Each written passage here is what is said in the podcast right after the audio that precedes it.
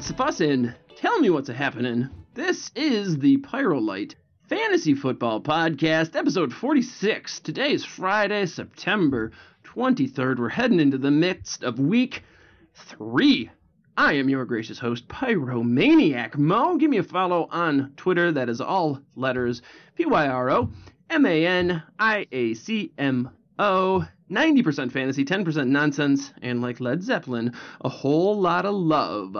Uh, the opening music today, Donna the Buffalo, one of my favorite bands. The song called 40 Days and 40 Nights off the 2008 album Silver Lined. Man, when I go see a Donna show, I wiggle my arms and my feet a whole heck of a lot. They're a lot of fun.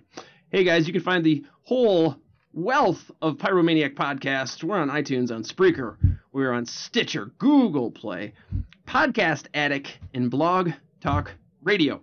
All right, today I am fortunate to be joined by the one, the only Pyrolytics. You can follow him on Twitter at P Y R O L Y T I C S. Mr. Lytics, how are you, brother? I'm doing good. How are you doing? I'm doing well. We uh, went to the high school football game, so I got to see a bunch of my students. Uh, my daughter was doing like a cheer thing. She was in she's in first grade. So all the cheerleaders had like first graders and kindergartens out there with them on the field. So she was really excited, and that was just pretty cool. So that was my night thus far. Um, how about yourself? Anything super cool happened this week? Not not entirely. A lot just work. Just you know the whole whole rise and grind type of ordeal throughout the week.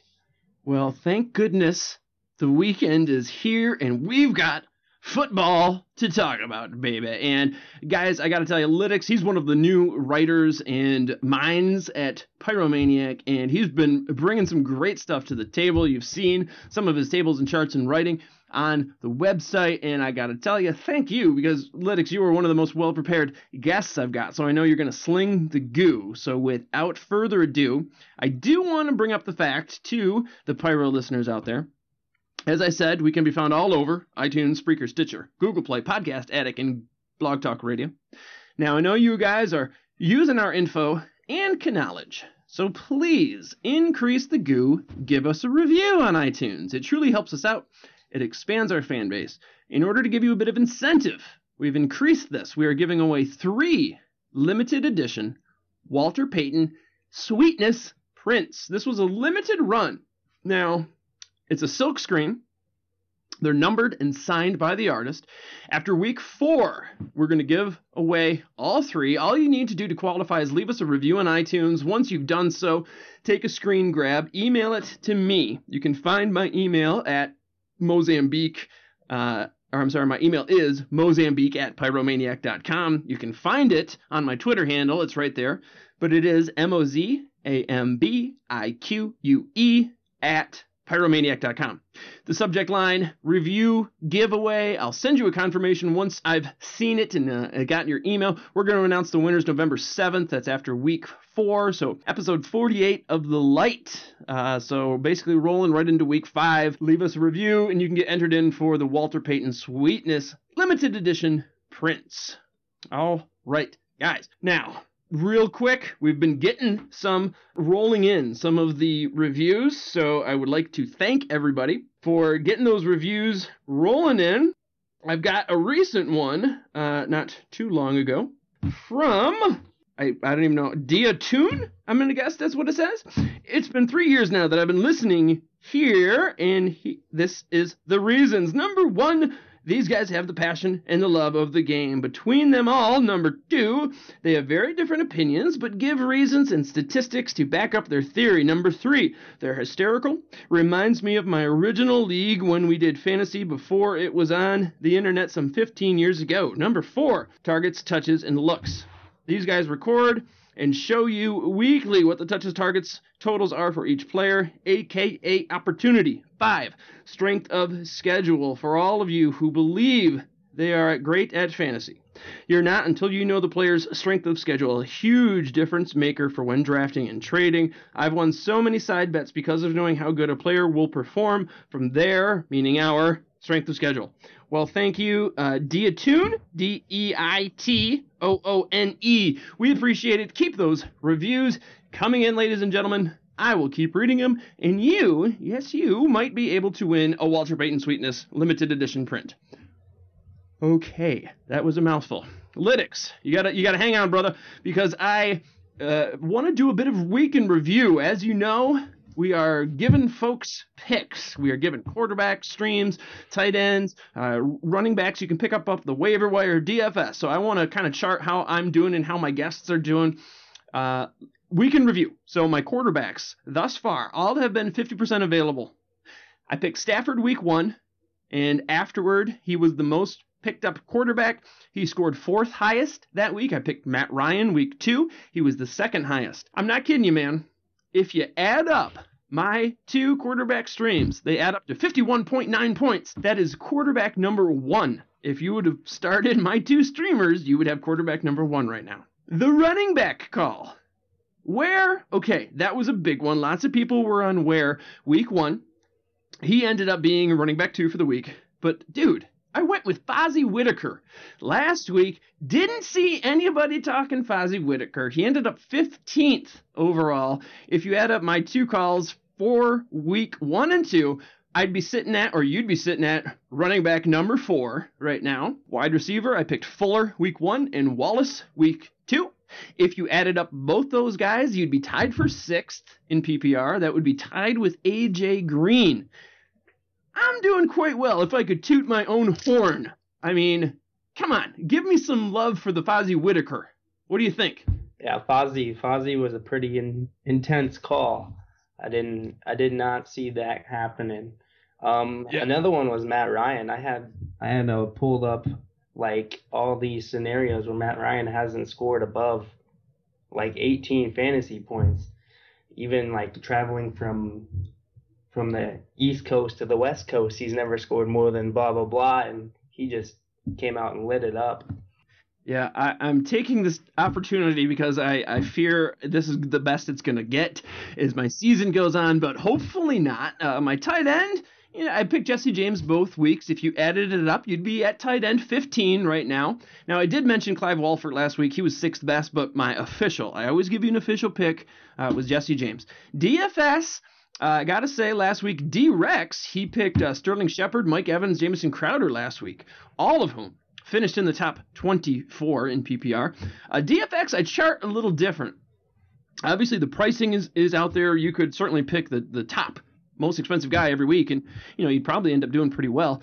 Basically, on DraftKings, which is what I play, you want to get about three times value for every thousand dollars. You want about 3x. 4x is even better. 4x, you're almost for sure to take home the money. 3x, you're you're probably in the hunt. Dak and Manning, those combined together, they're at uh, a little over 2x value, so not great. My running backs were Ware and Woodhead. Uh, did pretty well, unfortunately, the Woodhead injury. But uh, if you add those up, they're at five. I'm sorry, four and a half x. I'm going to take that. Wide receivers, Marvin Jones and ODB, uh, they totaled right now, they'd be at 2.2x value for every $1,000. Dwayne Allen and Virgil Green, they combined to just over 4x value, so that's good. You're in the money there. Defense, I'm not doing too well. Arizona and the Patriots, uh, they combined for 1.75 uh, value for every thousand spent. So, just a week in review. Let you know how we are doing. We're charting this all year just to uh, let you guys know to peel back the curtain, uh, fish bowl, let you uh, see what's going on, and uh, hopefully improve. You can look back and see where you went wrong and, and why, and make your picks better. Now, One way we're going to kick it off here is Vegas. Uh, Lytics, give me your input if you uh, see anything come up here, but some favorable running game scripts. These are a lot of the games that we're going to be talking about. Cleveland, Miami. Cleveland right now has uh, implied team total of just 16.75. So we are talking about this, guys. Miami, that could be a defense we're going to talk and talk a lot of. Miami has an implied team total of 26.75. That's the largest spread of the week. 10 point favorites. Could be a nice game for the Miami running backs. This could also indicate the Browns are going to need to pass in order to stay in the game. It's a negative game script for the Browns. Now, what with their quarterback woes and the fact they're on the road, it's a nice defensive stream or D, uh, DFS play for the Dolphins. Another favorable game script for running backs. Um, Lowest over under of the week is San Fran Seattle at just 40.5. San Fran's expected to score 15.5. Seattle has a uh, net implied team total of 25 points. Again, that's a 10 point spread, so tied with Miami and Cleveland for the largest of the week. Uh, that's a decent implied team total for Seattle, 25 points. Should mean a good ground game for Seattle and one Christine Michael. Minnesota, we've got Minnesota at Carolina. Uh, over under is 43. Now, Minnesota implied team total just 17.75. Carolina is where you want to look. They are favored by 7.5. Uh, 25.25 implied team total. Just for you guys to, to think about, anything over 24 is good, and you're going to want action out of those teams. Carolina, 25.25 is what they're expected to score. Plus, it's a large spread. Anything uh, five and over is great, and they're at seven and a half. Uh, large spread, large implied team total. That's going to be a positive game script, meaning Carolina running backs. Big plays. So lots of scoring opportunity. You want players in these games. Atlanta, New Orleans. Uh, man, that's a largest over under the week, 53.5. Detroit, Green Bay. Uh, 48 points between the two. Green Bay has a 27.75 implied team total, second highest of the week. But again, I could see playing guys on both sides of that because it could be something of a shootout. San Diego Indy, another biggie. That's the uh, that's the only um, only there's two games that are over 50 points. Again, Atlanta, New Orleans, and now we've got San Diego Indy. So Atlanta, New Orleans, Detroit, Green Bay, San Diego, Indy games you want to have players in. Some other notables, I think the Giants, they've got a 25.5 implied team total, and Arizona has a 25 and a quarter point total. Again, I want guys in those games Atlanta, New Orleans, Detroit, Green Bay, San Diego, Indy, and even the Giants, and even Arizona. All right one other one I'm going to talk about a little later, but it's the uh, Oakland game. We're, we're going to get into that. I think that one, uh, I'm taking the over on the Tennessee Oakland, but we'll talk about that. That could be a good one as well. Looks like going to be a lot of shootouts for Oakland this year, and I am indeed betting the over on that game. All right, let's get into this week's streaming picks. Once again, we are streaming quarterback, tight end, and defense, and all of these guys we're going to talk about are available in 50% of NFL fantasy leagues. Let's start off with you, Lytics. I'm to uh, sap on some Centennial IPA. Uh, my, my voice is dry from all the chatter I just got done doing. And why don't you tell me who you're going to pick up this week at the quarterback spot? All right, so we got a couple options available actually. First one's going to be Matt Ryan. He's roughly available in 58% of NFL.com like NFL.com leagues, which is pretty ridiculous if you ask me, considering the week one and week two he just put up. But they got Drew Brees and the Saints in the Superdome. We're talking about a high over under. Going to be a lot of fantasy points scored. Currently, the number two quarterback in NFL.com. Um, a quarterback scoring. You can't go wrong with Matt Ryan. Another one is is Ryan Tannehill he's available in about 90% of leagues. It's pretty it's a pretty chalky type of pick considering that they're playing the Browns and they should just blow out the Browns. Jarvis Landry and DeVante Parker just came off, came off some pretty hot games and they should um, uh, continue to see that success with um, uh, Ryan Tannehill under center. One downside to this game is it could end up being a scrimmage where you get Kenyan Drake and Jay Ajayi both battling it out to see who the better running back is. Um, uh, because they don't really know who that guy is behind Foster right now. Um, Adam Gase, he has a love-hate relationship with Ajayi. It's kind of like Philbin and Miller, but it's really it's really hard to decipher on what he wants really. Yeah, no kidding. That's a that's a rough one. Uh, I, man, I really want to love Ajayi, but uh, like you say, Gase doesn't. So, in your mind, do you think that's good for Tannehill? I mean, is he going to be tossing it more since maybe they don't have a clear uh, running back to take the reins and they're going to rely more on Tannehill's arm?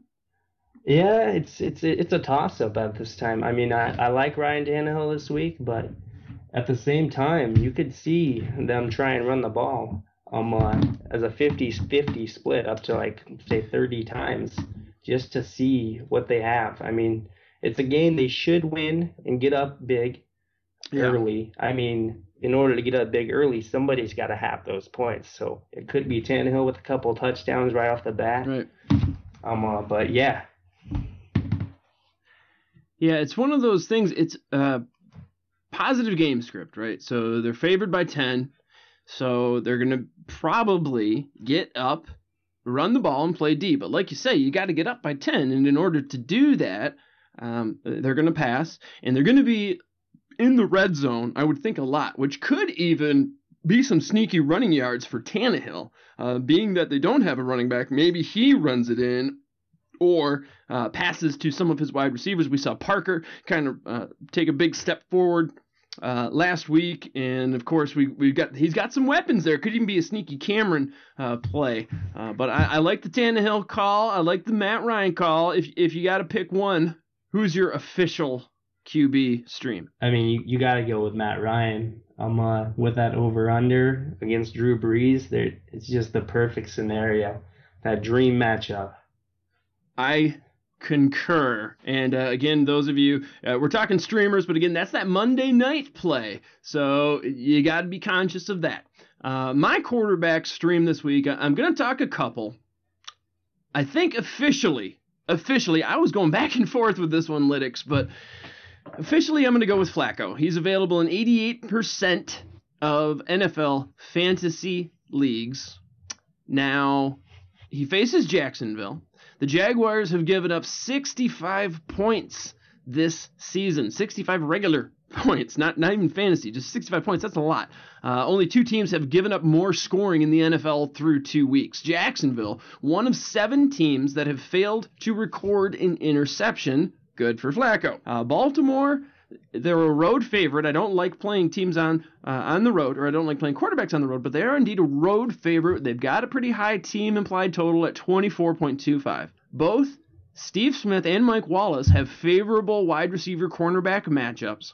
Jacksonville Prince Amukamara, he was out last week. He's, he's still a little banged up, still listed as questionable. Of course, questionable ain't what she used to be. Uh, what with the no more probable call anymore, but he is banged up, as is Davon House. Uh, both play left cornerback, so that could be something that Flacco could take advantage of. Uh, Jacksonville's also down a right cornerback in Aaron Colvin.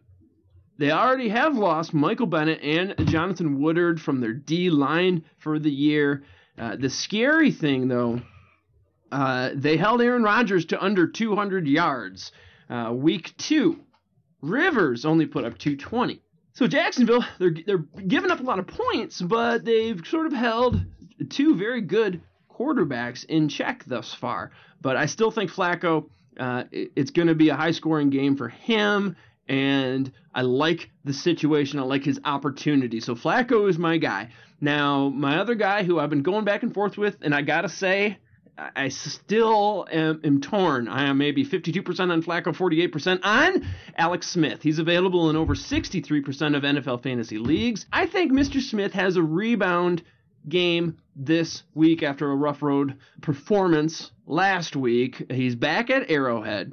Now, in his career, He's played four more games on the road than he has at home. However, he has 22 double deuce more passing touchdowns at home despite playing less games there. So he likes throwing those TDs at home. This week, the Jets come to town. Revis. Speaking of things that ain't what they used to be, Revis ain't what he used to be. He's going to be on Maclin. Do you believe this? Revis has given up the second most fantasy points per route run to opposing wide receivers. What the heck? Uh, the Jets have given up the second most fantasy points to wide receivers in the first two weeks. They've given up the seventh most fantasy points to quarterbacks, and they've given up the fifth most passing yards. Their two starting inside backers are both questionable, with Harris in limited practice so far this week, and Erin Henderson has not practiced at all. Smith has been a bit erratic. Uh, he's known for a great floor normally, but week one, he put up more fantasy points than he did at any point last year. Week two, he put up less fantasy points than any time he did last year.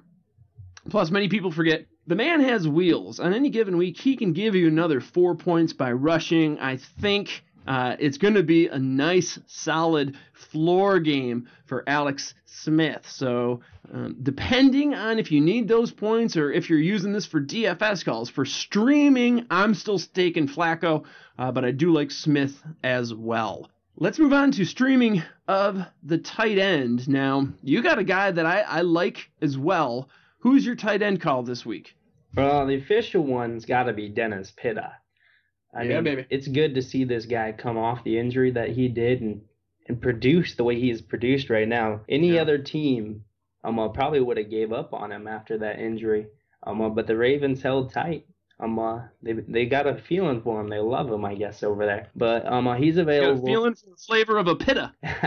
but he's available in over 88% of leagues on NFL.com. He played, I want to say it was around 90% of the snaps in week one, which is pretty insane considering the injury he came off of and it being week one.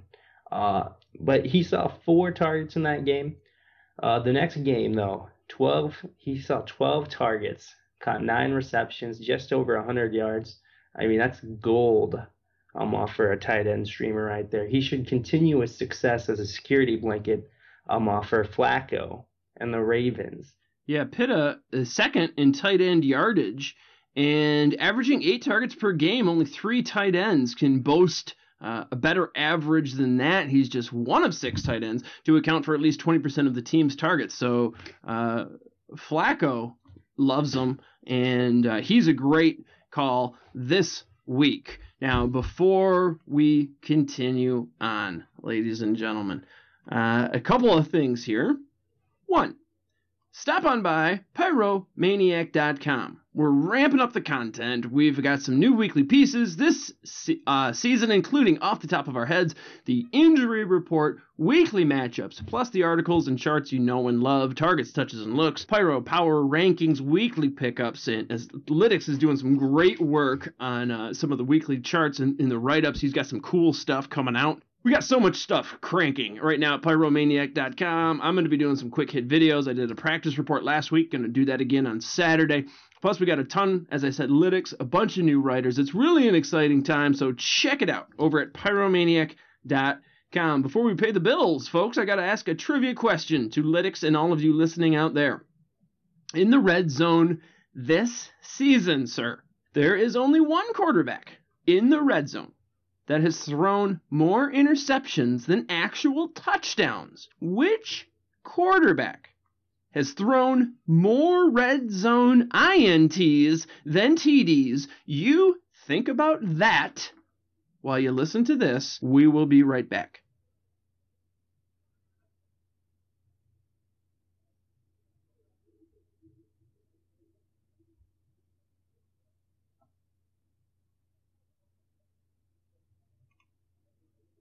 Welcome back to the Pyro Light Fantasy Football Podcast. I am Pyromaniac Mo, and I've got Lytics here with me. And I asked the trivia question number one. In the red zone this season, there's only one quarterback that has thrown more interceptions than actual TDs. Lytics, you are the voice of the people. What is your answer? Which quarterback do you think has thrown more picks than TDs in the red zone? I think I got this one. It's actually fairly surprising, um, must since the guy I'm thinking of hasn't actually thrown a red zone pick in his career up to this point, and that's going to be Kirk Cousins. Sadly, No? No, I'm Yeah. no, you're right. Oh. But I'm saying it's sad because he's my he's my quarterback on my league of record, and uh, I know D Rex loved him. He was a, a pyro favorite. You are right, sir. But sadly, he's on my team, and sadly, you're right.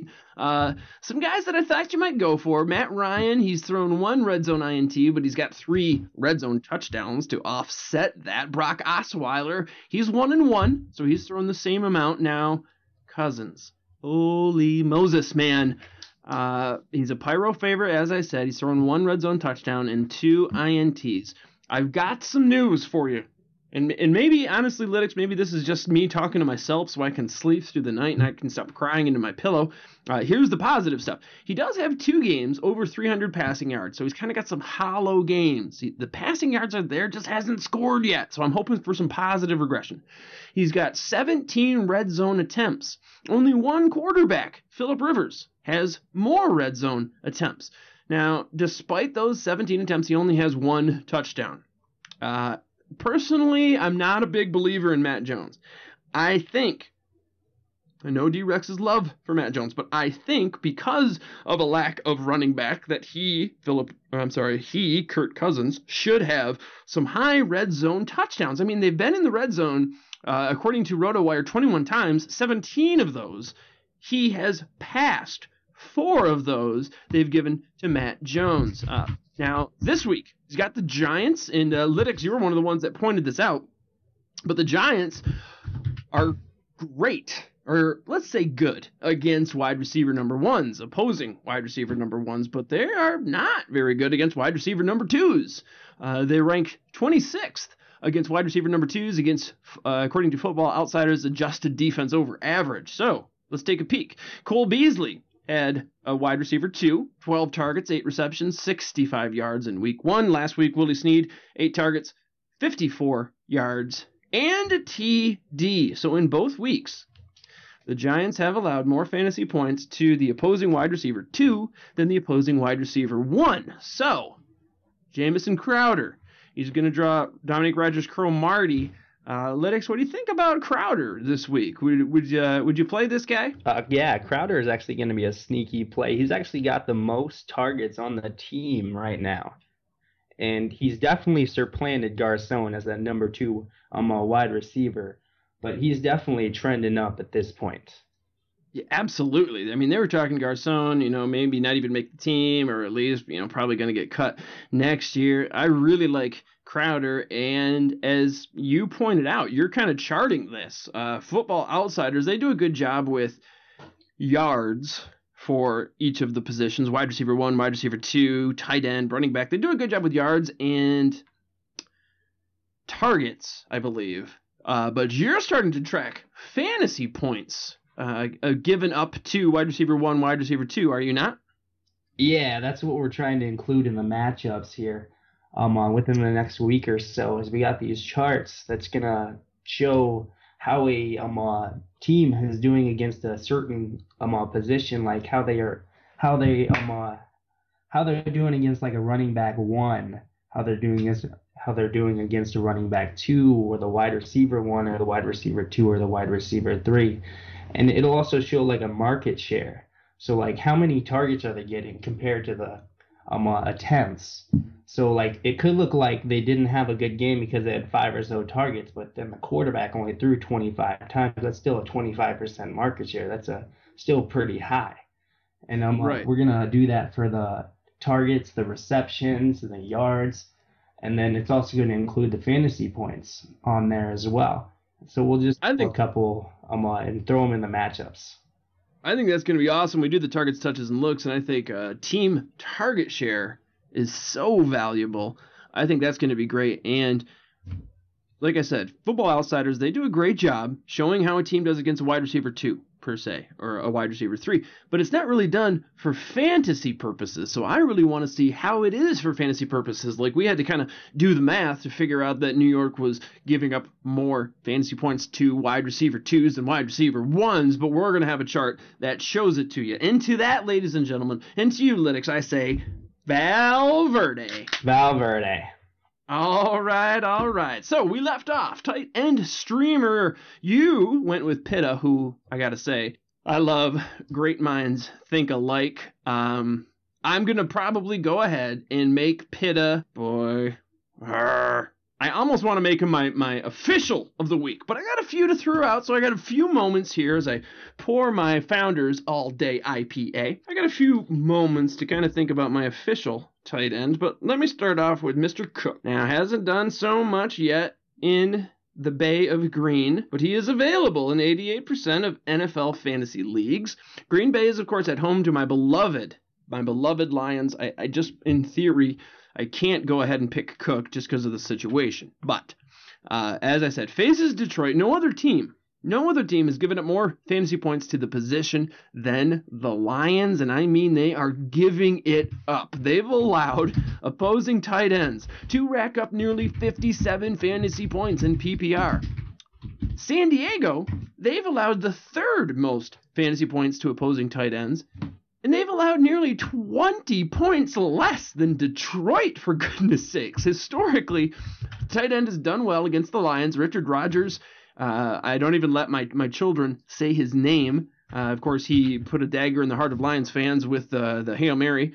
Green Bay have an implied team total of 26.5. Detroit is the only team to allow four tight ends. I'm sorry, four touchdowns to the tight end position through two weeks. Heck, Atlanta and Detroit are the only two that have given up more than two touchdowns to tight ends. So Cook is a great play out there if you can get him. Another guy that I'm liking is Clive Walford, Pyro favorite. By the way, I want to take time just to say a few things. One, we're trying to give out good energy here at Pyro.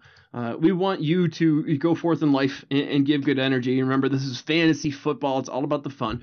Clive Walford has, has long been a Pyro favorite. He's long been a Dave T. Thomas favorite. We love Dave T. Now, a couple of you have asked me on Twitter, Dave T. We we did some great interviews with him this uh, summer. He was supposed to check in with us from camp.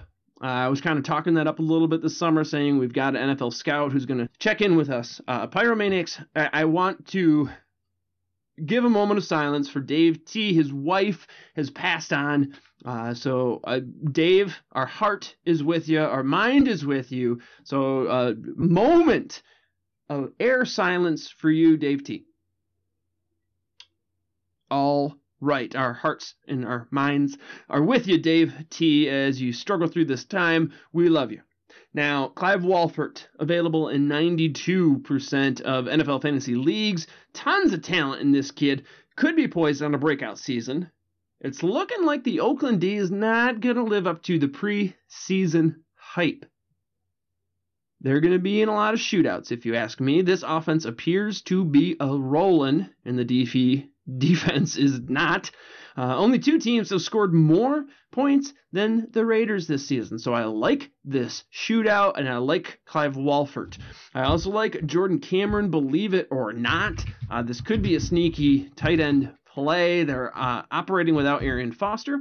Cameron catches passes in the same area of the field as did Foster. They are 10 point home favorites. They face Cleveland. Cleveland uh, on an average, has given up 18.2 fantasy points to tight ends this season, uh, and they've given up the most passing yards. So, Jordan Cameron, I know he hasn't done much, but he could be a sneaky play. Here's my official play, and you're going to hear this guy again. I was sitting on the fence, wasn't sure who I was going to go with. I really do like Pitta. I also like Cook, but just because I'm a Lions fan, I can't go with it. Um, I'm I'm gonna go with Burton as my tight end play this week. I can't believe I'm gonna do this, but could be a sneaky play. If you're in a pinch, I'd wager he's available. In fact, in NFL Fantasy, he's available in 99.6% of leagues. Ertz has been ruled out. Philly is at home to Pitt. Pittsburgh is actually a road favorite, so Philly will likely be in a position to pass. Now, according to PFF, Wentz is actually their highest graded quarterback, if you can believe it. Pitt has given up the 11th most points to tight ends thus far, leads all tight ends with 22.6 targets to snap percentage. So, considering the amount of snaps he's out there, he's getting the highest amount of targets. Uh, Pitt, just one of two teams that has only achieved one sack thus far this season. So Wentz could find him. I just think he's got a great opportunity. I think they're going to need to pass again. I really like Cook. Uh, the Lions have given up the most. It was between Burton and Cook. Doggone it, Lytics.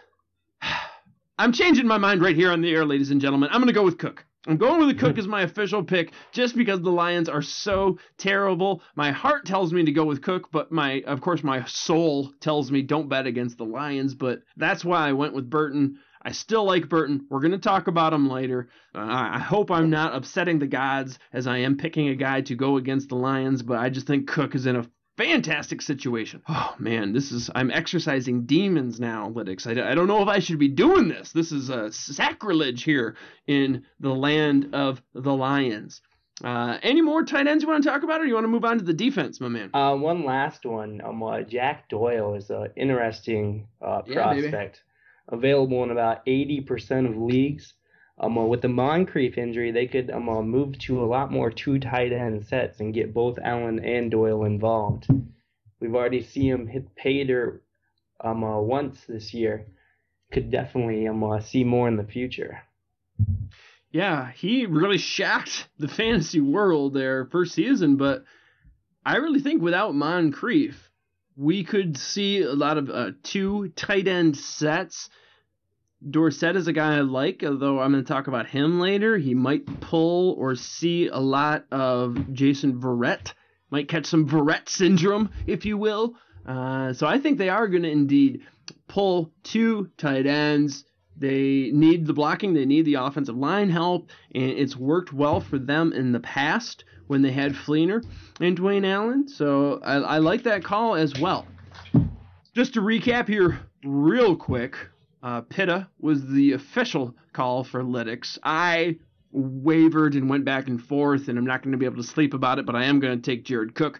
Matt Ryan was Lytics' official quarterback pick, and Flacco was my official quarterback pick. Let's move on to streaming defenses.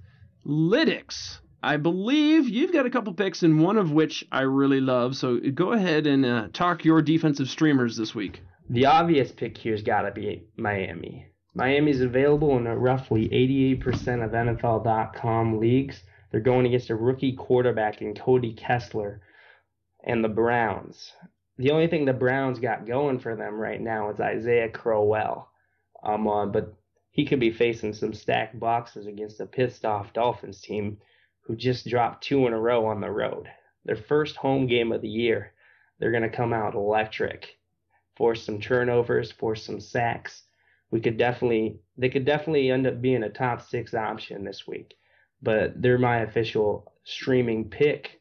Another one that's going to be available in around 98% of leagues is the Bucks defense against the Rams. The Rams are to, probably going to be rolling out Case Keenum. Um, I haven't had any official word on who's going to be the backup. It might be Goff, um, most likely.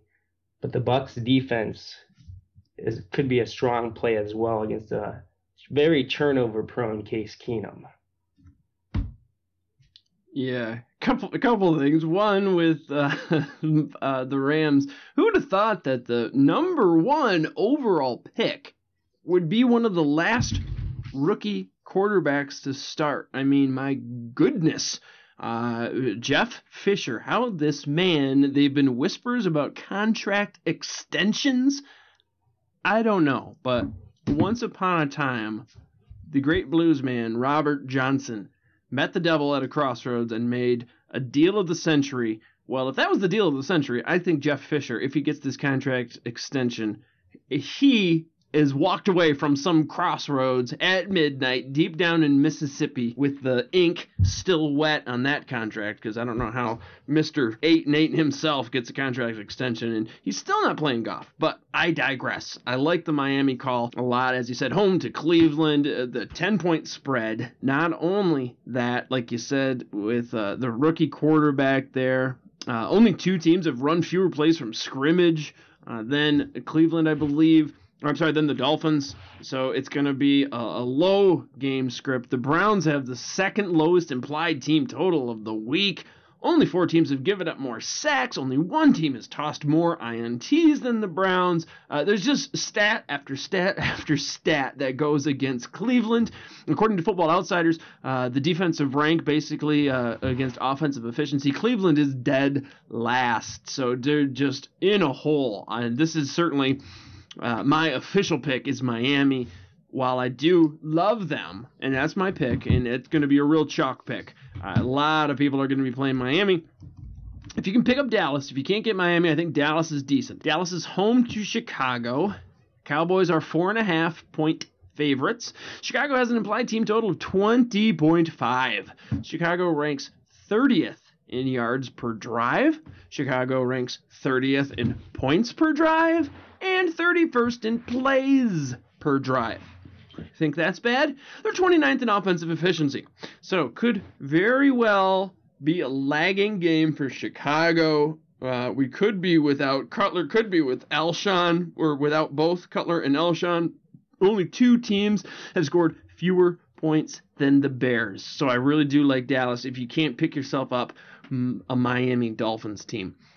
Okay, those were the streamers. As I said, Miami is my official call, as is Lytics. He talked also about the Bucks. I talked about Dallas. For the tight end, we, we threw a bunch of calls out there. Trey Burton, Jordan Cameron, which is my least favorite. Clive Walford, we got Pitta. I officially went with Cook, although I don't feel good about it. And uh, Lytics went with Pitta for the, the quarterbacks. Lytics talked about Tannehill, and he's picking Matt Ryan for his official. I talked about Alex Smith and I'm taking Flacco as my official quarterback streamer. Before we roll on here, I've got trivia question number two. Alrighty. In 2016, according to Pro Football Reference, in 2016, who leads the NFL in red zone rush attempts? So, so far this year through two weeks in the regular season, who leads the NFL in red zone rushing attempts? Think about that as you listen to this. We will be right back with the Pyro Light podcast.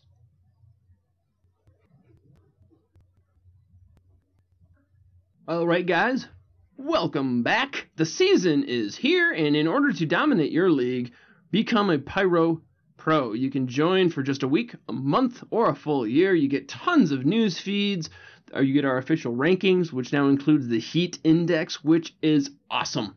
Uh, access to the resource toolbox, and of course, you get access to the mind share. You can ask us questions on second opinions. We answer everything asked. Plus, we are starting to really ramp up the news feeds, which of course gives you the fantasy goo. So you get the news, you get the stats, but then also how you can use it to capitalize on fantasy. Information about becoming a Pyro Pro is available right now at pyromaniac.com. All right, trivia number two. In 2016, according to Pro Football Reference, who leads the NFL in red zone rush attempts? Mr. Lytics, what is your answer?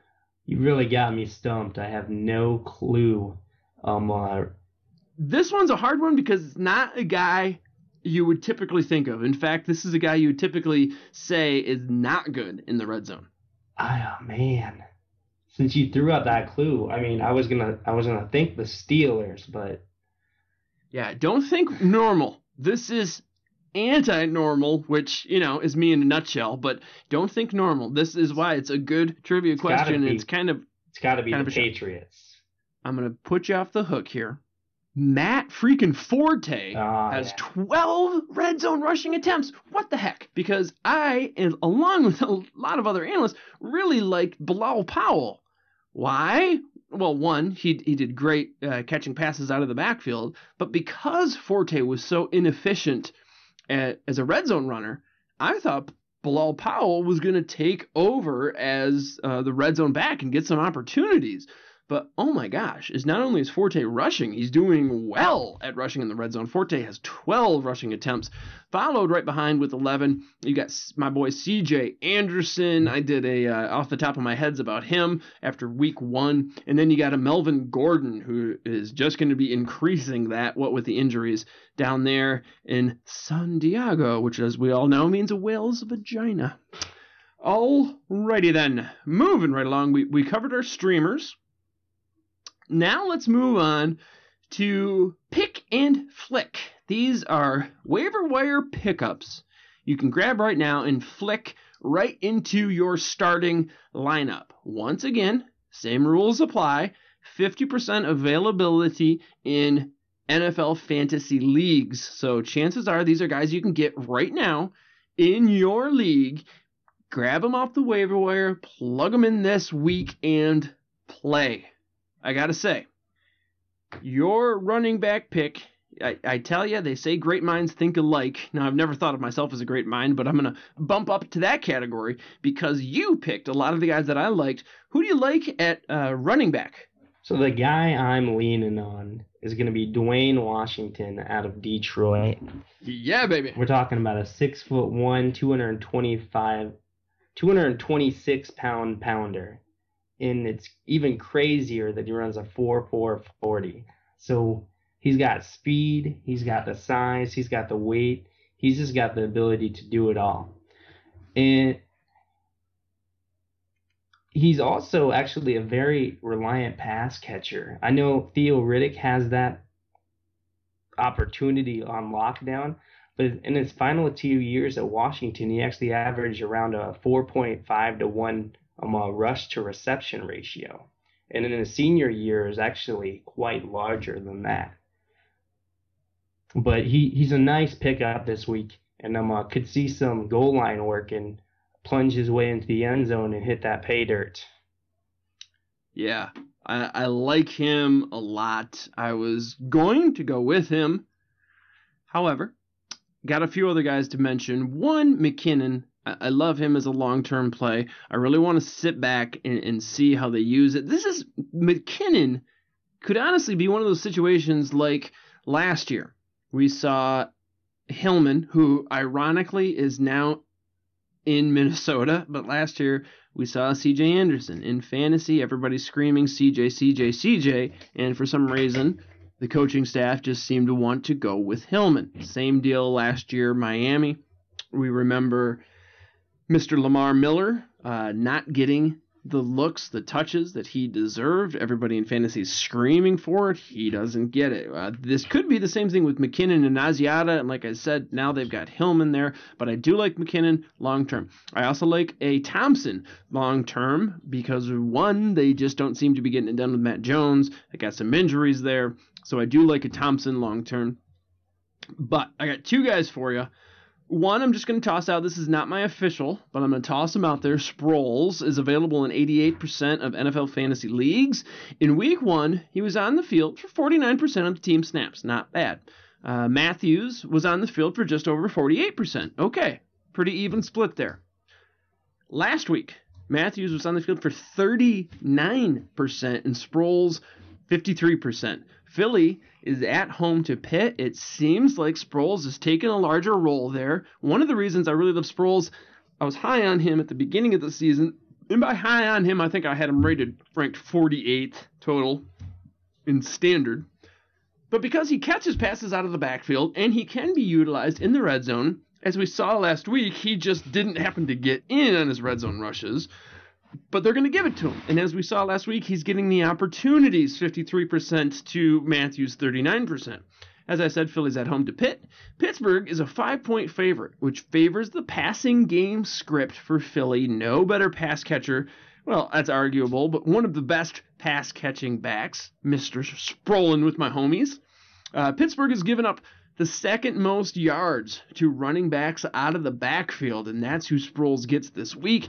Pittsburgh is giving up 9.5 targets per game to running backs, again, second most in the NFL. However, my official call, ladies and gentlemen, last week I went with Fozzy Whittaker. This week, I'm sticking with the team, but now I'm calling for Cap. Cameron Artis Payne. He's available in 98% of leagues.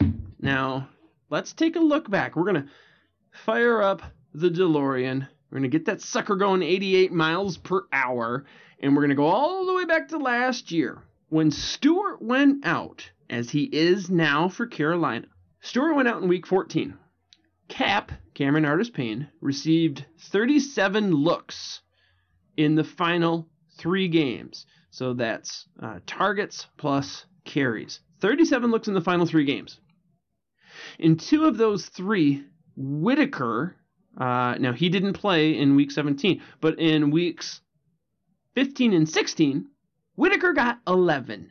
So, if you use history as any sort of indication, when they're both on the field, when they're both there, Cameron Artis Payne has been a scratch because Fozzy plays special teams. Cameron doesn't. So when they've had a plethora of backs, when they've had uh, three backs as they have in the past, they didn't need Cameron, thus he didn't play. Now they need Cameron Artis Payne, and when he's the option between he and Fozzy Whittaker, basically they're going to play Cameron Artis Payne. In fact, coaching staff has come out and said Cap is going to be the starter. Again, look to history. When the two are on the field at the same time, uh, Cap is the man.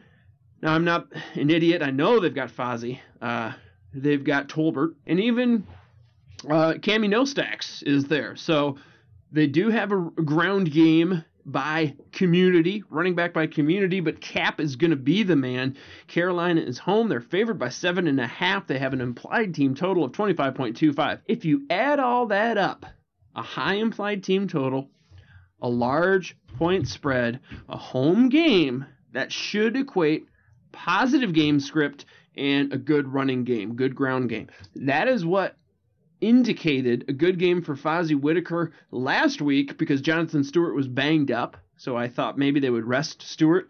They didn't rest him and he went on to get hurt. But because of the game script, that identified Fozzy Whittaker to me last week. It, it's the same game script this week, and I think it could be Cameron Artis Payne. That's my official pick. Any other running backs, or do you want to move on to the wide receiver and, and talk some pass catchers? I think we pretty much knocked out the running backs. We can move on. All right, baby. I'm going to start this party rolling with wide receivers. Tajae Sharpe, I know you like him too. We we arm wrestled for this guy. I'm gonna I won where we did some uh, some talking beforehand. He's a great pick, I believe. Uh, I don't want to put words in your mouth, but I think you like him as well. Tajae Sharpe available in 89% of NFL fantasy leagues. He's my official wide receiver pick and flick, a guy you can pick up and flick right into your lineup. Now, I really think this is going to be a shootout. I am literally betting the over on this. It's a 46.5 over under. I'm taking the over. Titans are home favorites. Again, playing against Oakland. They have an implied team total, the Titans do, of 24.25. Again, anytime it's over 24 has been uh, a correlation to good fantasy. Sharpe should go up against Sean Smith. Sean Smith has given up the most fantasy points per route run. Let me say that again. On a per route basis, there is no other cornerback in the league that has given up more fantasy goo to opposing wide receivers. That's the guy Tajae Sharpe is going against. Oakland also starting a rookie in Karl Joseph at safety. Uh, no team has given up more fantasy points to opposing wide receiver than the Raiders. No team has allowed more touchdowns. Five to opposing wide receiver than the Raiders. No team has allowed more receptions, 35, to opposing wide receivers than the Raiders. No team has allowed more yards to opposing wide receivers, 564, than the Raiders. Now, it's only been two weeks. Uh, they've allowed four different wide receivers to score a touchdown. One did it twice. They've allowed three different wide receivers to go for over 100 yards. They've allowed three to rack up double digit fantasy points in PPR. This spells Tajae Sharpe. I know he had a bit of a down week last week. I'm not concerned with that. You got to have a short uh, memory in fantasy. It, this is a golden opportunity. Couple other guys, just in case Tajae Sharpe's not available. Dorsett. I mentioned him earlier. I like it because he's available 95% of leagues. Moncrief is out. Uh, they are home to San Diego. Potential of a shootout. This is one of two games that have a over 50 point over under. The implied team total for uh, Indy. So basically, what I'm saying there is Vegas expects Indy to score nearly 27 points. Here's the the caveat. Here's the flip side. I think Dorsett is likely to see Verrett. So, one, if you got Hilton, or if you can pick up Hilton in DFS, I think that's kind of a sneaky, not a sneaky, but I think that's a good play. But I do like Dorsett, especially going forward with Moncrief out. He just happens to draw a really good corner this week. Last guy I'm going to toss out Terrell Pryor, available 98% of leagues, receiving Terrell Pryor, 28.8% of the team market share. Only nine wide receivers have a higher slice of the pie.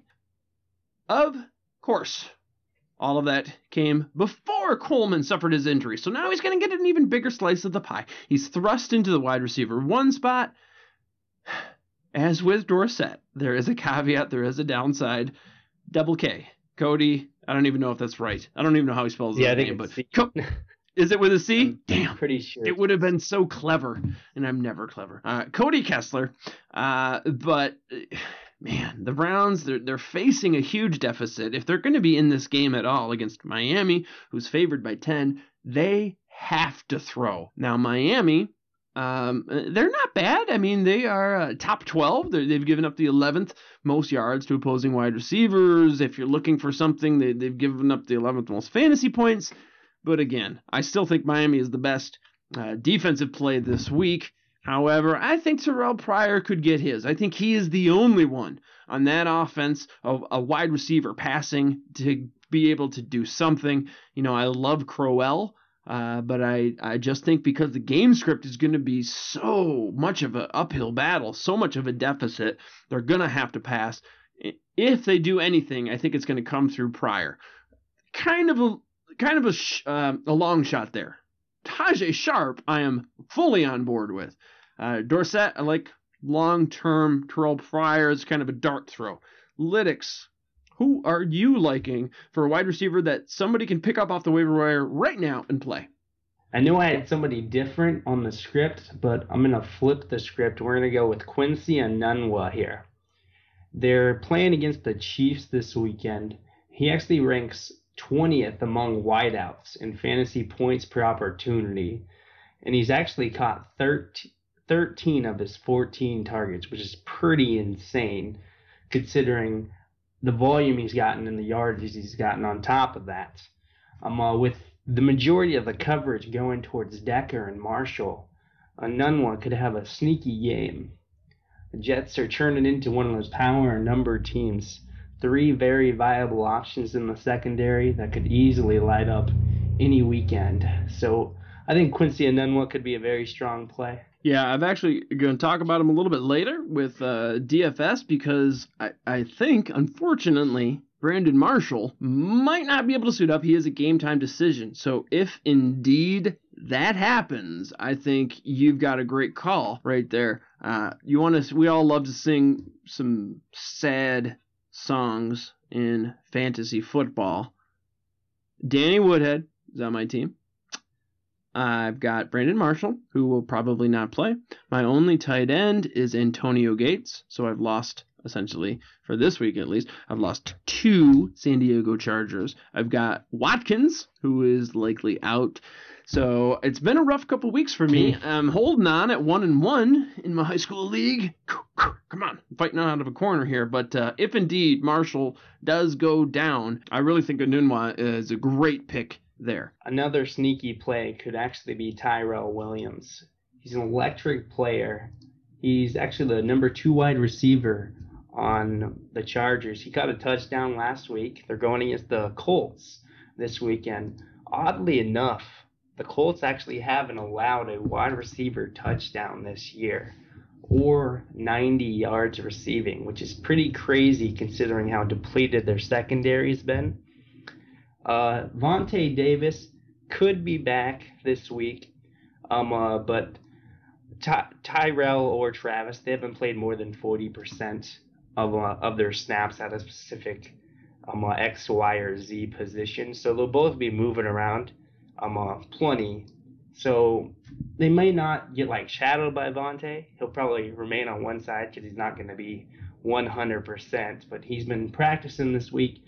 Um, uh, should be playing, but Tyrell could be a sneaky play considering how on fire Philip Rivers is right now. Yeah, Philip Rivers is looking great. As I said, he uh, with 18 red zone attempts, he leagues all, leads all quarterbacks. I like these calls. I do understand that with Indy, you got to be cautious. So, one thing we've got coming out is the injury report. We got Mr. Mills, doctor in training, writing those. That's going to be very valuable. I'm coming at you on Saturdays with a video that covers this week's practice reports. And what with the loss of the probable status, I think looking at the practice reports is really going to give you an idea of who's going to play. So, both situations with Tyrell Williams. I think it's going to be a big hit if indeed Vontae Davis does play. Good for Williams if he doesn't. Also with Enunwa, I think it's going to be really good for him, obviously, if Brandon Marshall goes. So take a look at the practice report video that I bring out. Take a look at the news feeds that we spit out on Saturday and Sunday all the information is, is pumped right to you. And one of the greatest things we've done this season is the Twitter feed. So you can input on Pyro Pro up to 100 members. You get all kinds of stuff. You get the rankings, you get news feeds, tidbits, all kinds of great stuff. Plus, for every guy that you plug in, you can go to their page and you'll see the Twitter feed. So think about it. If you've got a couple leagues and you've got 30 players that you got to keep an eye on, rather going into Twitter, typing in 30 different names just to get the latest up to the minute info, join Pyro Pro. All you got to do is click on the player page, which is sent directly to you because you set it up, and you're going to get the players' Twitter mentions, which I think is invaluable. All right. Officially, I picked Tajae Sharpe. I picked Cameron Artis Payne. These are the pick and flicks. Uh, running backs and waiver wire guys you can grab. I believe, Mr. Lytics, you had Dwayne Washington for your official running back. And who's your official uh, wide receiver? Oh, we're going to go with Enunwa. Going with Enunwa for your official. All right. DFS, ladies and gentlemen. Now, you know, I started at the beginning here with a, a week in review. I've done really well with my streaming calls, and I mean really well. My quarterback, my wide receiver, and my running back are all would be top 10. I believe I've got the number one quarterback if you would have started my streaming picks. DFS, I'm not doing as well as I did last year. It's early, and I think DFS, to me, early in the season, we just don't have the data. We have a small sample size. So I always feel like I get better as the season goes on. You don't have for example, in Alex Smith, where week one, Alex puts up more fantasy points than he did at any point in 2015. Week two, he puts up less fantasy points than any time he did in week 15. So I think as we go on, DFS calls get easier and easier, or perhaps they're they're better for you if you listen to s- such shows as ours and, and, if you really start following the data. Because early on small sample size it's a bit of a dart throw sometimes. Let's start off with the quarterback position. Dfs picks we do the daily do's and don'ts which you should check out on pyromaniac.com at the quarterback i'm going to roll this puppy in i gotta i don't normally do this but i am spending up this week with Drew Brees. Usually I'm saving on the quarterback, or at least I'm getting a mid range guy. I think Drew Brees could be fantastic. He's 9,000 on FanDuel, a better value on DraftKings at 7,900. Now, I, I gotta say, he's a Monday night slate. One thing they're doing this year, the big sites, DraftKings and FanDuel, if you're playing the Millionaire Maker, it is a Sunday only slate. So you, you can't play the Millionaire Maker with a Monday night guy such as Drew Brees. You can still enter plenty of tournaments. Of course, you can still do head to head and cash, just not the Millionaire Maker. So, Drew Brees, 9,000 FanDuel, 7,900 DraftKings. According to Pro Football Focus, there are only two teams, two teams where the wide receiver cornerback matchup is favorable for all three starting wide receivers. So we've got 32 teams in the NFL. Pro Football Focus says only two teams have a favorable matchup for all three starting wide receivers. Those two teams happen to be playing each other Monday night. So we are talking potential potential shootout. Vegas already has it as the largest over under of the week at 53.5. Saints versus the Falcons. Of course, Drew Brees does better at home. He is indeed at home. Uh, 28.25. That is what Vegas expects New Orleans to score. New Orleans is only three point favorites.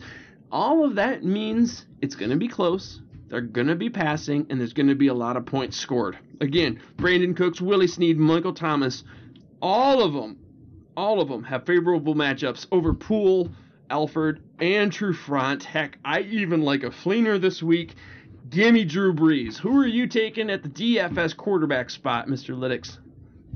All right, so my official pick is got to be it's going to be Marcus Mariota. He's uh, fifty nine hundred dollars on DraftKings and seventy seven hundred dollars on FanDuel. Surprising enough, they have they do have Demarco Murray and Derrick Henry, but surprising enough, they actually haven't scored a single rushing touchdown um uh, this neither of them yeah neither of them have scored a single rushing touchdown this year which is which is fairly surprising. Demarco has um uh, scored two touchdowns through the air um uh, but marcus mariota will be a sneaky play in a potential shootout like mo said. Um uh, definitely probably going to hit that that over mark and it's just going to be a lot of back and forth scoring and marcus mariota just just hit on that Yeah, baby. I looked this up. Uh, Oakland, who Marcus Mariota is going up against, on DraftKings, they have allowed 33.7 points to opposing quarterbacks. That is the most in DraftKings scoring. Same thing on FanDuel. 30.2, but what you're really concerned with is that's the most on FanDuel scoring. So Oakland is just giving it up like a teen on prom night, uh, giving up seven touchdowns. Nobody has given up more touchdowns thus far this season. Brees put up four TDs against Oakland. Matt Ryan put up three T's against them. So I like the Mariota call as well. Certainly a little bit cheaper. He's a thousand less on DraftKings. He's uh what? My math is terrible. Thirteen hundred less on FanDuel. Now moving on to the running back position. Uh, I know you got a couple of guys to go, but maybe we can bounce back and forth a bit here. Doggone it. I get to talk some Charles Sims. Moncrief is out, so I can't talk about my dog. Uh, if you've listened to me at all, you know I love Charles Sims and, and Moncrief. Charles Sims, 6,300 on FanDuel, 4,900 on DraftKings. I really think Charles Sims is going to be flirting with 20 touches because Martin is out. It's no secret um, that Sims is fantastic. Pro Football Focus had him rated as a top 10 graded running back last year. Uh, Sims, he was one of the reasons I was so high on him because if Martin did go out, he is almost an automatic RB1. And I think that's what we could be facing right here, right now. Again, Pro Football Focus loved this guy last year. Now he's going to get the opportunity. Last season, he averaged just under 10 fantasy points per game, but I believe he was 17th in PPR. Even though he didn't have the opportunity, now he does. Without Doug Martin, now he does. Without Austin Seferian, I'm drinking too much Jenkins. He's gone. The Bucs are home to LA. The Bucs are five point favorites. So to me, you're getting the best of both worlds with the game script. You're getting a ground game and you're getting a passing game, which Charles Sims excels at both. Uh, I'm not looking at last week's Seattle game as any kind of indicator. To me, that was a bit of an outlier. Um, week one. In week one, this defense that he is facing allowed three rushing touchdowns two different San Francisco backs scored week one. Hyde put up uh, just over 21 fantasy points. Again, that Seattle game, I'm thinking that's the outlier. I think they, they we saw week one is what we will see uh, against Charles Sims. Two starters on their defense is listed as questionable for the Rams, Lamarcus Joyner, and Mo Alexander. I just think Charles Sims, if you can grab him, certainly grab him. But DFS has not caught up the pricing. 4900 on DraftKings. They haven't caught up to the Doug Martin situation. They certainly haven't caught up to Austin Seferian Jenkins being gone.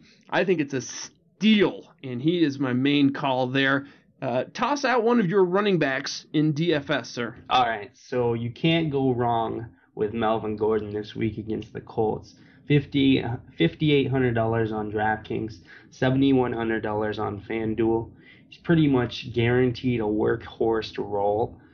They could work in Dexter McCluster, but it's his it'll be his first game in in a Chargers uniform. So Yeah. that's probably highly unlikely. He gets a lot of snaps, but Melvin Gordon, that work that workload is going to be fairly large this weekend.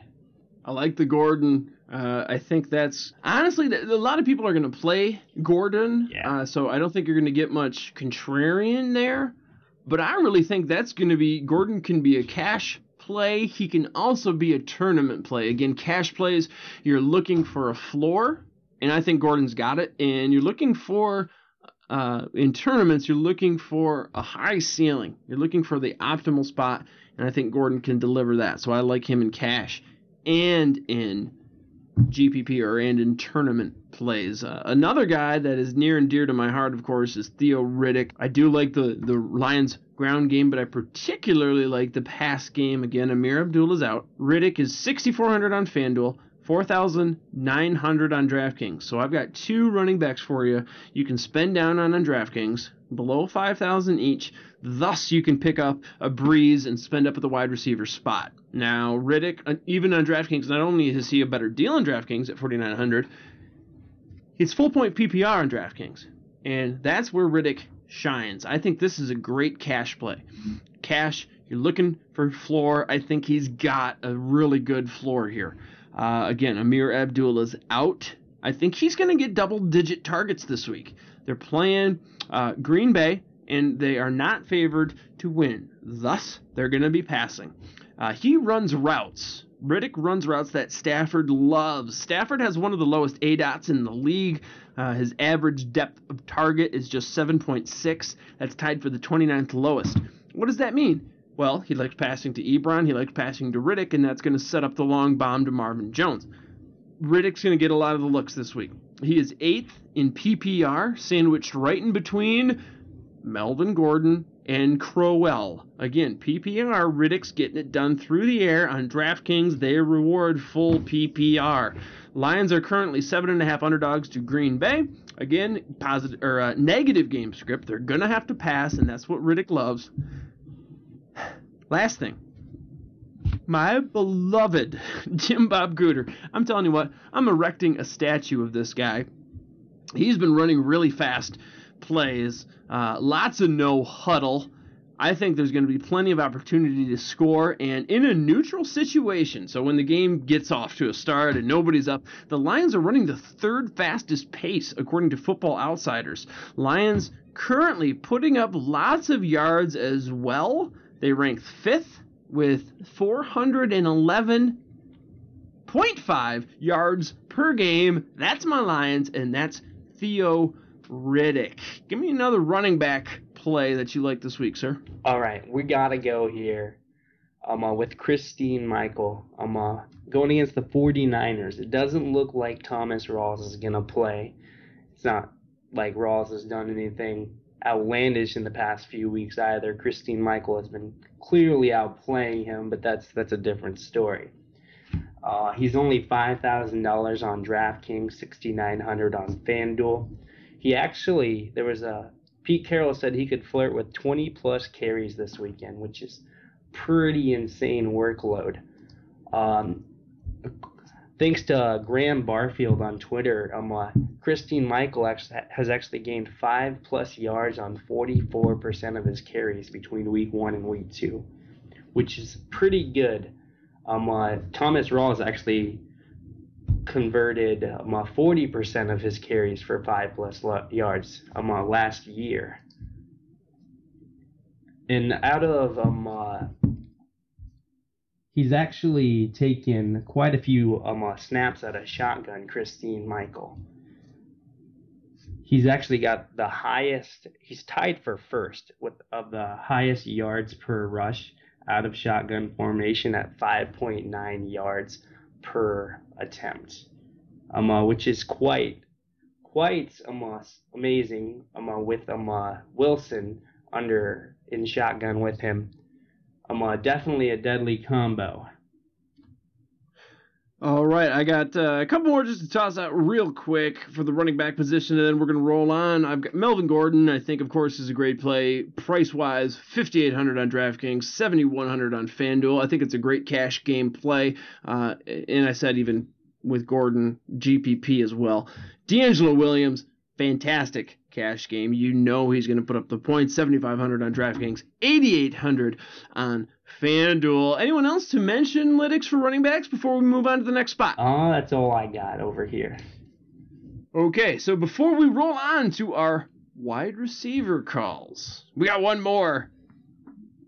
One more trivia question for y'all. But before we do, since we're talking DFS, it would be a good time to talk DraftKings. Fantasy sports fans are winning huge cash prizes every day at DraftKings.com.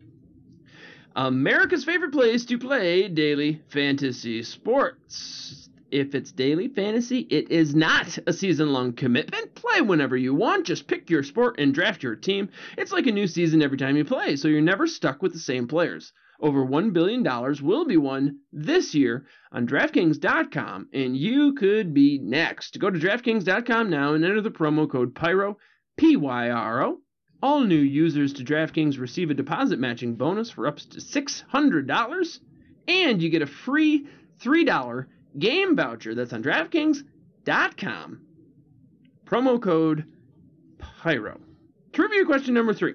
According to FF Today, there are two teams that have not allowed a quarterback passing touchdown so far this season. Now, we've talked a little bit. We've talked a little bit about one, but I'm just going to ask you can you name the two teams that have not allowed a quarterback passing TD this season? Think about that as you listen to this. We're going to be right back.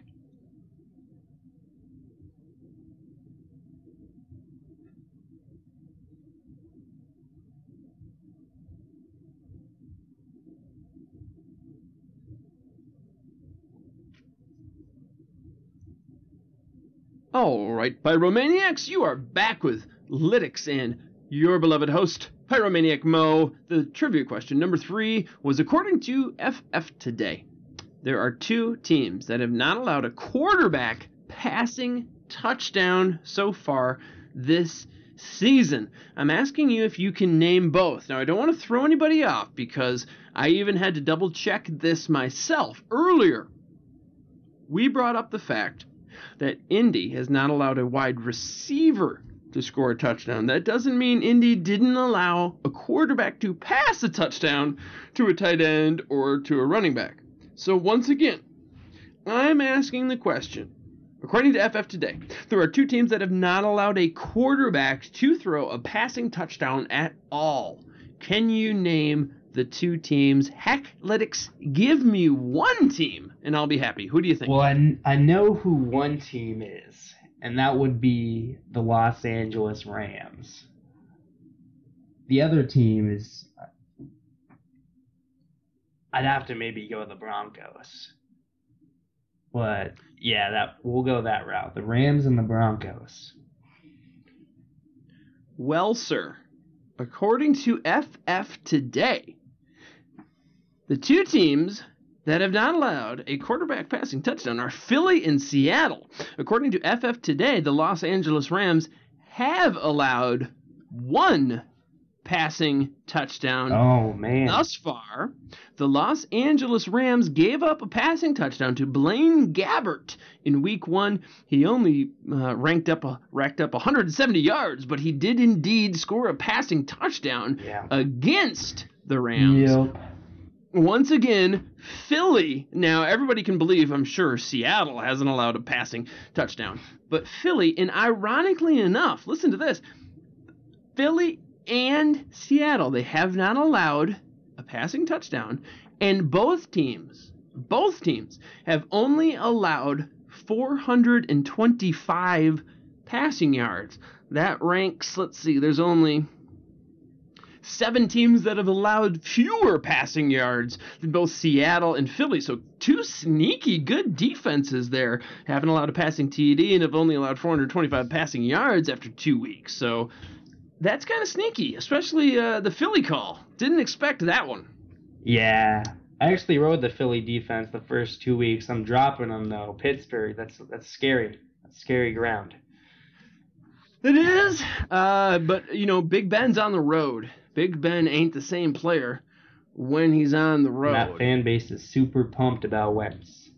yeah, they are indeed. Uh, they are indeed, and I can't believe Pro Football Focus actually has Wentz as their number one graded quarterback, which is surprising. But I'm excited to see where Wentz is eight weeks from now. It's either going to be one of those um, Dickensian tale of two halves where team defenses get some tape on Wentz. And if you're a Wentz owner, you, are riding the high right now. Or he's going to really progress as he gets some, you know, notches on the bedpost, as he gets some time under his belt, and he's really going to turn it on. You know, we were talking last week. Uh, D Rex had a tweet like because uh, we were playing him in I think the Scott Fishbowl league, and he's like, "Boy, I'm, I'm glad we're not facing this quarterback." You know, eight weeks from now when he could be really good. So I'm really interested in to see Wentz's progression as the season goes on. Does he get better or do teams figure him out? Only time will tell. That's why they play the games. We are talking DFS. I'm Pyromaniac Mo. I'm here with Lytics. You're listening to the Pyro Light podcast, and we are talking wide receivers for DFS. I got a bunch here. I'm going to just roll out real quick two guys, and then I'm going to kick it to you. Maybe you kick it back to me. Two guys we've already kind of talked about a little bit Enunwa, Quincy, 6,000 on FanDuel, 4,800 on DraftKings. Again, this is only if B. Marshall is out as far as I can tell so far, it's going to be a game time decision. He is a tough SOB. That is Marshall. But if uh, he's out, Enunwa could be a, a, sneaky little pickup there. And also DeVante Parker, he's 4,900 on DraftKings. He's 6,200 on FanDuel. We all saw what he did last week. Even though I've seen reports of him kind of continually struggling with the hamstring, but I think maybe Gase is just – holding him out because he has not really uh, shown professional level conditioning. They've said he's got a lot to go as a, a, a, professional, keeping track of his body, taking care of his body. So I think that's the reason they held him out of practice. But uh, DeVante Parker, as long as he goes, I think could be a sneaky play. Uh, again, playing Cleveland, pretty pretty soft team there. Should be lots of points to be had for Miami. So those are two quick ones I'm just going to toss out. But give me a wide receiver that you like in DFS. Already. Those were a little quick. I'll go. I'll try and go a little quick here. Just a couple off the top here. Um, Tyler Lockett going against the 49ers. He's only $4,200 on DraftKings and 6,100 on FanDuel. Another strong play would be Marvin Jones, $6,200 on DraftKings, $6,900 on FanDuel. Sam Shields is going to be inactive again this game. Last week they got lit up by Stefon Diggs, who had Sam Bradford as a quarterback. I think Matthew Stafford is a little more competent than Sam Bradford. Marvin Jones is the number one option in that passing game and should be expected to have a huge game against the Packers in a divisional game. All right, I like those. You know, Marvin Jones is near and dear to my heart as a lion lover and um, putting up with them for as long as I have, but I like Lockett too, and I like the DFS stack aspect. If Lockett scores a return, you're getting double dipping the points there. I like that. So originally, I tossed out two guys quickly Parker and Enunwa. I got a couple more. The guy that I'm going to pick officially as my DFS wide receiver pick is Sharpe. He's the guy I also used for a pick and flick wide receiver that you could pick up off the waiver wires and flick right into your lineups. He was available in 50% of NFL leagues. I like him as well in daily fantasy. He's 5,800 on FanDuel, he's 4,700 on DraftKings. Now, I see this as a shootout. As I said before, I'm taking the over in this game. Tajae Sharpe and the Titans. They are home to Oakland. This is going to be a close one. Titans by one and a half, according to Vegas.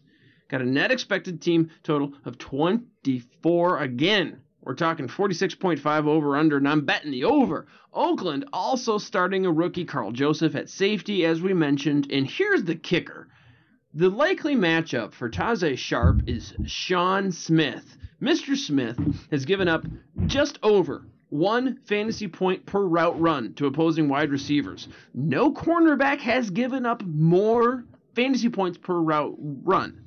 Now, think of how bad Darrelle Revis has been getting torched lately. You, they, you talk about him, you turn on NFL today, they, they're talking about him, NFL in the morning's talking about him. Well, Darrelle Revis, he's given up 0.75 fantasy points per route run. The guy that Tajae Sharpe's going up against has given up over one fantasy point per route run. That's amazing. Titans are home favorites. Oakland, most fantasy points to wide receivers, most touchdowns to wide receivers, most receptions to wide receivers, most yards to wide receivers. How can you not like Tajae Sharpe? I'm going to also throw out a Mike Wallace, 5,000 DraftKings, 6,500 FanDuel. They face the Jaguars, who have given up the fourth most PPR points to opposing wide receivers. Baltimore's a road favorite. It's going to be a close game, but I think it could be a shootout. Expected to have 47 points scored, both sides of the ball there. And you know Wallace, he can burn you for a deep pass any day of the week, any play. And for 5,000 on DraftKings, I think it's a nice steal. A guy I really love, I'm, I wrote about him on the daily do's and don'ts. Mike Evans, man. 7,000 on DraftKings, 1,000 more on FanDuel, so 8,000 there. No wide receiver has collected more targets through two weeks than Mr. Evans 24 targets through two weeks. That accounts for nearly 29% of the team target share. Now, again, this team, no Austin Seferian Jenkins, who I never bought into. Sorry, Stag Party. I know you love Austin Seferian Jenkins, but he's out. He's kicked to the curb, got caught drinking again, so they cut ties with him. And of course, uh, Doug Martin is out, so I think the pie is getting bigger, or the slice of the pie is getting bigger for Mr. Mike Evans. And listen to this: he's going to go up against Coty Sensabaugh. I say again, the six foot five Mike Evans is going up against the five foot eleven Coty Sensabaugh. According to PFF, there are only five more favorable wide receiver cornerback matchups that is a Mr. Mike Evans. Any other wide receivers you want to talk about before we move on to the tight end spot? Uh, just one more we want to hit on here. We'll go back to the Titans Oakland game. Amari Cooper has got to be the play here. $7,700 on DraftKings and $7,700 on FanDuel. Stefon Diggs and Marvin Jones both surpassed seven receptions and 100 yards against Tennessee. That's a 27% market share of targets both weeks, 36% market share of receptions both weeks, and over 43% market share of yards both weeks for both wide receivers. So Amari Cooper going against the Tennessee Titans defense will be a solid outing this week. I totally agree. Cooper's been looking so good. You know, it was revealed he had that plantar fasciitis, which uh, total Dickensian tale of two cities. When you look at Cooper's first half, second half splits last year, same thing with the quarterback with Carr. Did not look good second half, and I think a lot of it had to do with the Cooper injury. Now we're seeing a healthy Cooper. We're seeing what he can do. He is dusting uh, cornerbacks. Once again, I think Oakland is going to be in a lot of shootouts because that defense is just not living up to the hype. And this week in particular, I think it's going to be the over. If it's not, my wallet's going to be a little lighter because I am putting money on that one. I think it's a great matchup, and I think we can see a lot of points both sides of the ball. Tennis or uh, tight end, tight end Mo. I am picking Mr. Fleener, Coby Fleener to the front, please. That's right. I am picking Coby Fleener. I know he hasn't shown up late. I I realize that I'm a little trepidatious about this pick, but one thing to keep in mind it's a Monday night slate, so you cannot get him on the Millionaire Maker. However, Monday night slate, it, I think it's a contrarian play. I think it's a good GPP play. I don't think he's going to be widely owned in fantasy, so I'm not playing him in cash by any means, but in GPP, if I'm looking to go a little contrarian, I, I want to differentiate my lineup, get something the other guys aren't going to have, especially if I'm playing a real chalk play at other positions. If I'm playing uh, a Miami defense, which a lot of people are going to be on, I might want to differentiate here and there on a few of my lineups. I think Fleener is a way to do that. It's not that Fleener's been playing well, but they have been going to him. The opportunity's been there. He just hasn't capitalized. They are home. Brees is a much better player at home. Atlanta comes to town. Again, the Saints are uh, expected by Vegas to score just over 28 points. That is a lot. I know he's been a bit of a wreck, but the targets are there 12 targets. Atlanta, they've given up three tight end touchdowns in two weeks.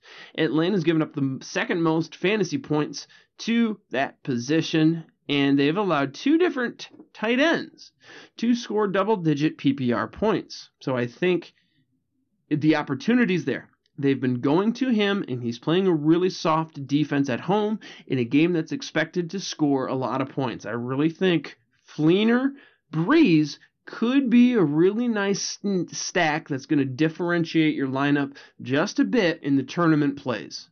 Lytics, who do you like at the tight end position. We're going to go back to the Ravens. Dennis Pitta against the Jaguars. $3,400 on DraftKings, $5,000 on FanDuel. Like we talked about before, he's averaging around eight targets a game. Just being that security blanket for Flacco, he's got a solid floor. I like the Pitta call. I, I like it. I went back um, with Tajae Sharpe you know, sometimes a streamer can also be a good DFS play. Obviously, if you like him, it's not like uh, just because you like him in one means he's going to be bad in the other. It's quite opposite. So a lot of times you're going to see correlation between guys that you are looking to stream on a given week and guys you're looking to play in your DFS. You've got Pitta. I've got Fleener. Let's talk some defense. No surprise here. I'm going to start off with Miami. You highlighted them for your streamer. This is a total chalk play because a ton of people are going to be on them. 4,600 in FanDuel. DraftKings, man. Only 3,000 in DraftKings. Uh, again, we talked about them. Big chalk play. Lots of opportunity up against CK, Cody Kessler. And lots of, uh, when you're, you're, playing a rookie, you, you're playing a guy who's on the road that hasn't had much experience. I mean, geez, third week, they're on their third quarterback lots of mistakes that I think Miami could capitalize on. They got a tough D. They've got uh, Suh and Ndamukong coming hot and heavy at you. I could see Fleener, or I'm sorry, I could see Cody Kessler making a lot of mistakes, Miami to capitalize. I like them for a defense. I'm also going to throw out my other one, my Dallas pick. I like them for a streamer. They are just 2,500 on DraftKings. That's rock bottom defense price. I like that call. Uh, they're 4,600 on FanDuel. Again, I talked about Dallas and all the reasons that I like them. Dallas, Miami, two defenses I like. Throw out a defense or two that you're looking at this week. All right, the one defense that I'm going to emphasize is going to be the Seahawks. They're a little pricey at $4,100 on DraftKings and $5,400 on FanDuel. But this is one of those get it right games at home. You got the 49ers coming in to CenturyLink Field, home of the 12th man. It's going to be loud. It's going to be pumping. The Seahawks really want to get this on the right track. They haven't looked the same. Tyler Lockett has that big playability to make something happen on a kickoff or a punt return. And they just got they got options everywhere really. Richard Sherman can pick one off, take to the house. I mean, we're talking about Blaine Gabbert in their center and Carlos Carlos Hyde in the backfield. This definitely could get interesting, and Seattle's a pretty strong play this week. I like the Seattle call, and you know, a lot. You're not always looking to be tricky. You're not always looking to spend the least and capitalize. You're looking to freaking win, baby. And again, DraftKings 3x is going to put you at about 150 points. I would say most of the time, if you score over 150 points, you're probably going to be in the money. Not all the time. 4x, you're going to be in the money. So that's where you're looking to capitalize, right? You just want to get three to four times the value. So for every thousand dollars spent, If I spend $1,000, which is impossible, but just to make math easy, because I don't have my abacus in front of me, if I spend $1,000 on DraftKings, that means I want to get four points out of my player. On FanDuel, you want to get about two and a half to three points out of your player for every $1,000 spent. So I think Seattle could do it, even though they are uh, more expensive. I certainly think Miami can do it. I like the Dolphins, as I said, and then uh, Dallas. Now, we got one last one here for you. We call this one What You Talking About Willis. This is basically rock bottom play. So within $500 of the site minimum, whether it's on DraftKings or whether it's on FanDuel. Now, I don't know if you want to uh, toss out, you, you came up with several calls, but I think, unless you want to toss them all out there, I think you and I agree.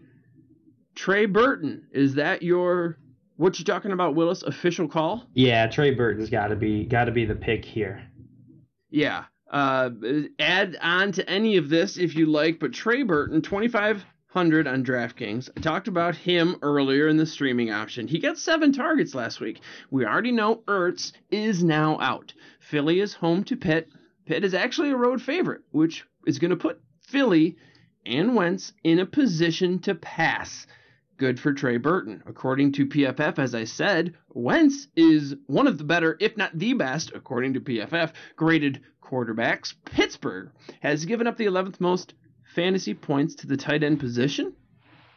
Lead all tight ends. Again, Trey Burton leads all tight ends with 22.6% target to snap percentage. So that means out of all of his snaps out there, he's getting targeted on 22 per, 22.6%. That's a really good ratio, and that was still with Ertz on the field for some of that. I think that slice of the pie is going to grow enormously. They're playing a team that's not going to fluster Carson Wentz. We, we've seen him uh, have some nerves of steel. Pittsburgh has only achieved one sack. I think it's going to give him a lot of time to pass to Mr. Trey Burton. 2500 on DraftKings. Anyone else you want to highlight for what you're talking about, Willis, or are we just uh, so in tune on Trey Burton there? Uh, I think that'll cut it. I'm uh, Trey Burton. You're gonna have to play him. I mean, you don't have to play him, but at 2,500, he's a steal for the value that you're gonna return.